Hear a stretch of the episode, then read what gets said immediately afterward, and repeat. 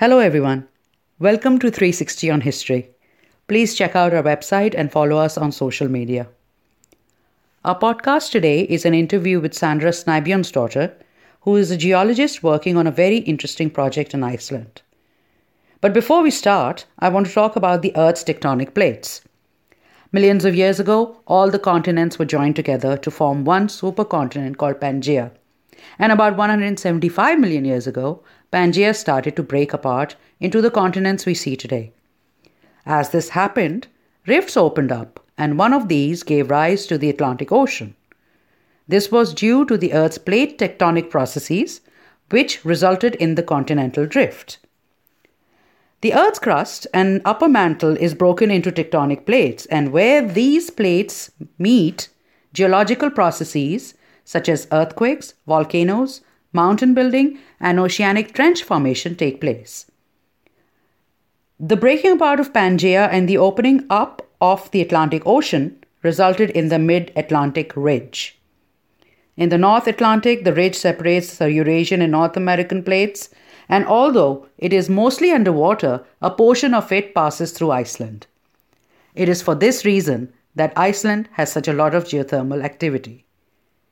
Our interview today is about a project that utilizes this geothermal activity in Iceland. So, hi, Sandra. Hi. Why don't you tell us about your project? First, tell us what you do, what who you are, and then this amazing new project that you are doing. hmm So my name is Sandra Snæbjörnsdóttir, uh, and I'm a geologist and geochemist, uh, and I work at Reykjavik Energy here in Iceland, uh, and here we are uh, running a project called Carbfix, Right. uh, and this project is aiming on injecting CO2 and turning it into rock. Right. That sounds really fantastic. So, can you explain to us how you do this? So uh, we are injecting the CO2 into basaltic rocks, Uh-huh. which is basically the rock that Iceland is made up of, Mm-hmm. and most of the oceanic floor as well. Right. Uh, and these rocks are very reactive, and they contain a lot of of metals such as uh, magnesium, iron, and and calcium. Uh, uh, we inject the CO2 dissolved in water. So this is just basically injecting sparkling water, just Right. water you, you buy in the store. Right. Um, and this water has low pH, so it's acidic. Mm-hmm. Uh, and the acidity of the water uh, dissolves the rocks. Right. So that it, it dissolves these uh, metals out of the rock uh, that combine with the CO2. So calcium, magnesium, and iron are dissolved out of the rock and combine with the uh, CO2 and form carbonate minerals. Right. And these are minerals such as calcite and magnesite. Uh, yeah, so just minerals that are uh, naturally occurring. Right. Right. Right. Right. And they just- sort of fix into the basaltic rock. Yeah. So that was that's uh, also the beauty about basalts that they are kind of like a sponge. There is Right. a lot of, of porosity in, in this rock. There is a, it's it's yeah it has all these pores and cavities that can be used for storing this this carbon, and also we have a lot of, of fractures and uh, Fissures. and fissures within the bedrock because we are located in a very active area where, where we have spreading. So there is a there are op- we have opening of new surfaces and flow paths uh, ongoing all the time. Here. Right, So- right, right, right. Oh, this is fantastic. So, so can you explain a little bit more about the the process? Um, I understand that. Uh, so it's it's sparkling water, basically fluid, uh, uh, carbon dioxide mixed in water, and you so you sort of send it down with pressure. Yeah, so we pump it into uh, injection wells, Mm-hmm.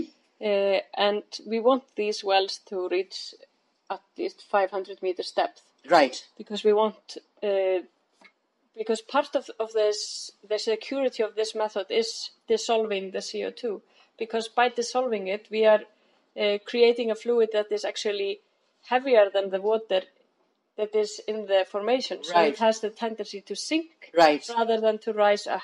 Right. So it's not we, we don't it's not going to uh, rise to the surface again. So we want it to be at depths that keeps the CO2 in this dissolved phase Mhm. for this increased security. Mhm. Uh, but in Hellisheiði we are actually injecting to even greater depths. So we have wells that are reaching 2,000 meters. Okay. But uh, that's mostly because we are using the infrastructure that is already in place there. Because we are already injecting a lot of, of geothermal fluid after going through the power plant. We re-inject it into the reservoir. So we can use this re-injection infrastructure. So we simply have to just dissolve the CO2 into this downgoing stream of water. Right. Right. Right. Right. That's that's okay. So so it you can take it down to a greater depth. Yeah. In that case. Yeah.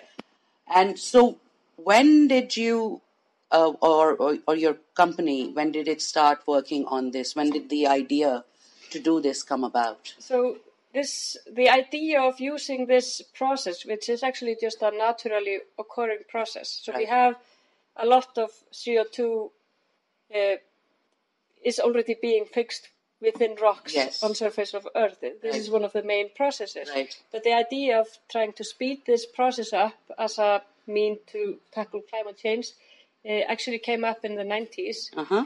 Uh, and the seed that later became Carbfix actually comes from uh, Columbia University. Mhm. Uh, there was a professor there, uh, Wally Broecker, Mhm.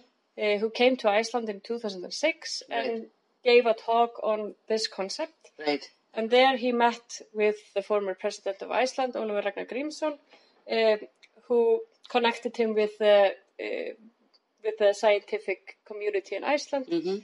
Uh, and one year later, in 2007, this project, uh, the Carbfix project, was founded. Right.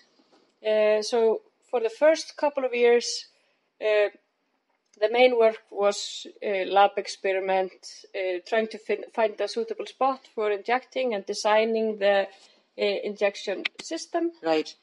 Uh, but then in 2012, we started pilot injections. Okay.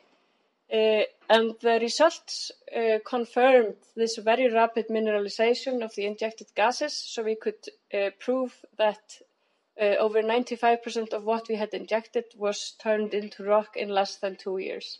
Wow. So this was much faster than previously thought Right. possible. Right. And following the success of, of these injection, it was uh, decided to scale up. So uh, Carbfix has been running as an integral part of the operations at the power plant since 2014. Mhm. And we have stepwisely being uh, increasing the amount of CO2 that we inject. So can you tell me around about how much, what the percentage of the CO2 is that you were able to inject? Yeah, so at this point, we are injecting one third of the CO2 from the plant. Mm-hmm. uh, which is about 12,000 tons per year. Right. Uh, and we are aiming on uh, in the in the near future to inject at least 90% of the CO2. Wow, that's amazing. So that's that's the aim. And and as for now, we have uh, you know the limiting factor is just uh, the capture plant. Right. So we have we could we could theoretically store like orders of magnitude more CO2 than this plant emits in the vicinity of the plant.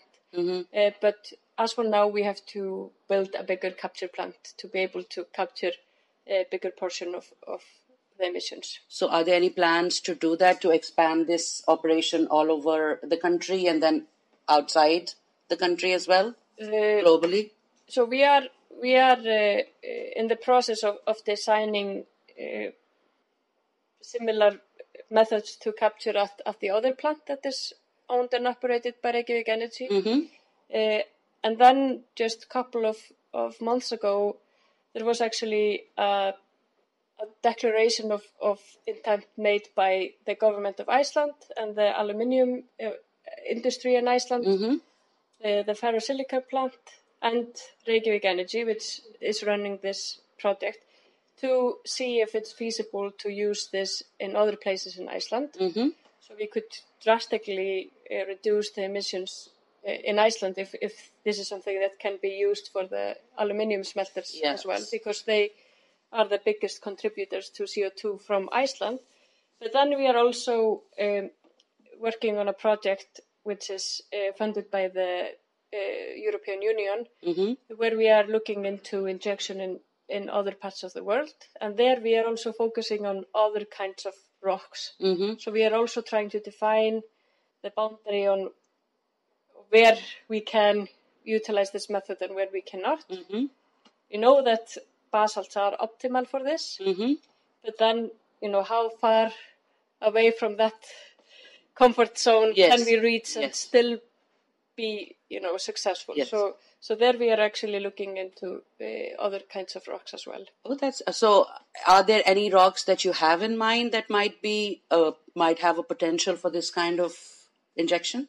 So what you basically need is a sufficient amount of these divalent metals that can combine with the CO2. Right. So uh, some volcanoclastic rocks could have um, high enough concentrations.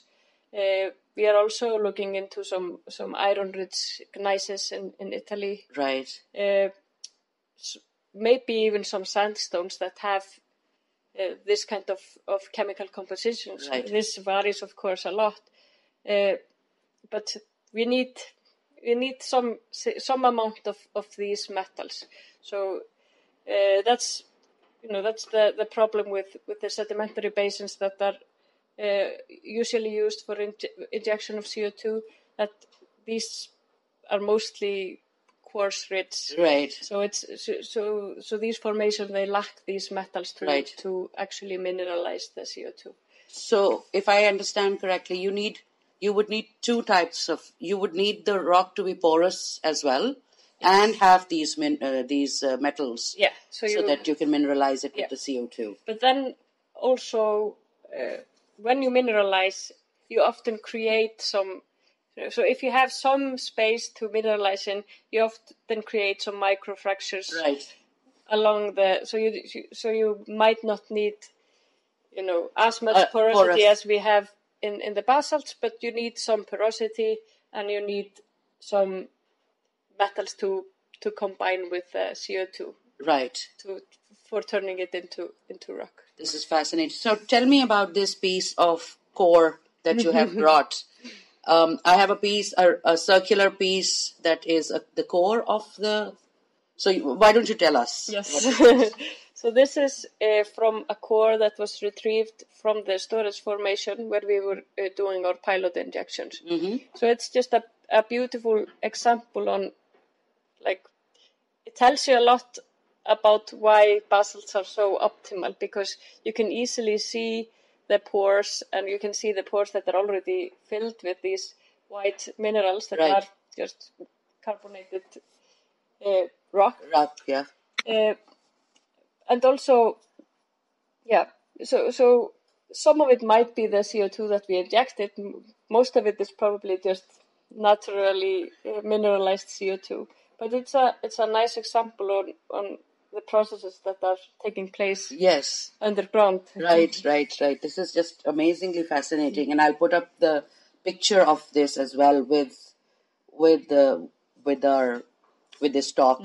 And what else do you have for us? I, I brought some other nice rock samples as well. So uh, this is just a, a basaltic piece just from. This is just typical Yeah, yeah, you, that we see everywhere. Yeah, but a quite nice showcase of, of this porous material, and you know the So- storage. Are these white spots are they similar to what is happening in this core sample? So these are actually just uh, minerals that Yeah. that you know that were formed when the- Naturally. yeah, when the when the rock was formed. Right. But, uh, and then I have this beautiful example of, of mineralized CO2. So this is just CO2 and calcium. This is just absolutely fantastic. So this is a this is a crystal that has uh, formed in some extremely nice environment for for this kind of of of rock to form. So this is CO2 and calcium, And nothing else. and nothing else. It's really beautiful. Yeah, we, we are not creating anything like this in, in our project, but, but uh, But this is a good example. yeah. And what else do we have? Uh, so what we are doing in in Hellisheiði is that we are using the same method to to solve another uh, environmental issue from Right. this plant because the plant emits a lot of hydrogen sulfide, Right. uh, and this caused a lot of problems during the first years of operation because the concentration was was much higher than uh, expected, and also because uh, in easterly winds this was affecting the citizens of Reykjavik. Right. So Because we- that's another pollutant in the air. yeah. So- Uh, and this uh, resulted in, in a very strict regulation on, on how much you are actually allowed to emit of H2S or, or what concentration of H2S is allowed in the atmosphere Right. in in Iceland, which is actually stricter than any other regulation in in the world. Right. So Reykjavik Energy had to really find a way to tackle this problem. Uh, the the conventional method, which is both expensive and not very environmentally friendly, is to either precipitate the sulfur as just native sulfur, that you have like these big piles of yellow sulfur, Right. or by doing uh, by making uh, hydro- uh, sulfuric acid Right. which is also nasty chemical that you don't want to have right next to the, the water sources for for Reykjavik. Mm-hmm. Uh, but then it was decided to try and see if we could use the same method uh, to mineralize the, the hydrogen sulfur, and that's what we did, and it turned out to be even faster than than the carbonization process. This is fantastic. It's like a beautiful golden silvery min- metal. Yeah, so we are we are. This is actually fool's gold, Uh-huh. it's fantastic. pyrite. Yeah, uh, pyrite, yeah. So we are we are mineralizing the H2S as well. So we are co-injecting CO2 and hydrogen sulfide, and turning both into rocks. And so, how, s- uh, you said that about one third of the CO2 from the plant is potentially being mineralized. How much of the sulfur or hydrogen sulfide is? So we are injecting about 75% of the hydrogen sulfide, but uh, it is in lower concentration than CO2 in, in the steam. So we are injecting about five to 6,000 tons of e- per year of, of hydrogen sulfide and about 12,000 tons per year of CO2.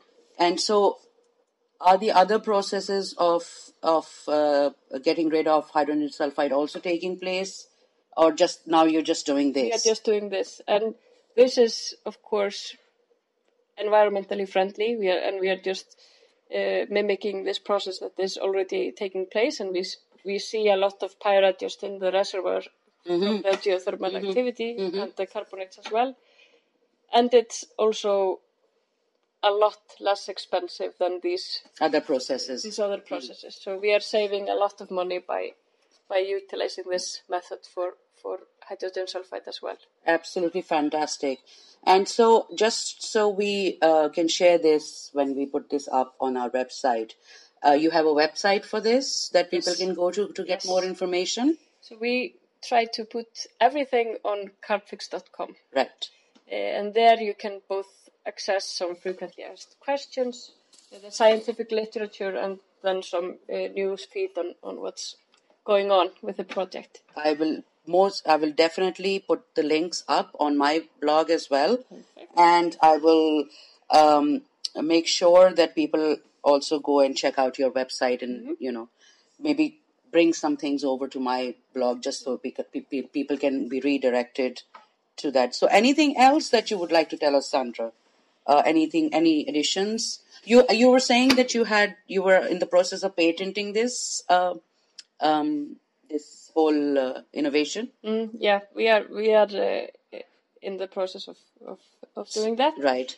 Uh, but also, uh, what we what we are really feeling now lately is that finally people seem to be waking up Mm-hmm. and people seem to be realizing that climate change is a, a real threat that we have to address. Uh, so we can, yeah, we can f- really feel that projects are finally accelerating. So hopefully, uh, this method can be can contribute to that, and hopefully this will be one of the solutions that will be used on a, a larger scale in a, in the near future. One thing I forgot to ask: How many people are working on just this with you in your team? So in at Reykjavik Energy, it's mostly uh, yeah. n- None of us are, are working full time, but we have four to five that are, are working on this. Giving your time to this particular Yeah. pro- project. And then, of course, we have uh, people at the University of Iceland Right. and uh, at CNRS in Toulouse. Uh-huh. These are these are the like the founding fathers of, of the project. Mhm. Uh, and then in various uni- universities and research institutes all over. So So a lot of sharing of information and Yeah. data and all that. yeah, so we so hopefully yeah hopefully this this can be one of of the solutions that we need. I certainly hope so because it really sounds quite fantastic. And you know, have having been been working in the environmental climate change sector for a while, I knew that there were various me- methods of sequestering and fixing carbon, but this is new to me. So Yeah. thank you so much for telling us about this and taking time out of your day to explain the whole process. I will put the website address as well. Uh, anything else you want to add? Or should we just say that we hope that this takes off? Yeah, absolutely. Thank you so much for joining us, My Sandra. pleasure. All right. Thank you. Bye bye.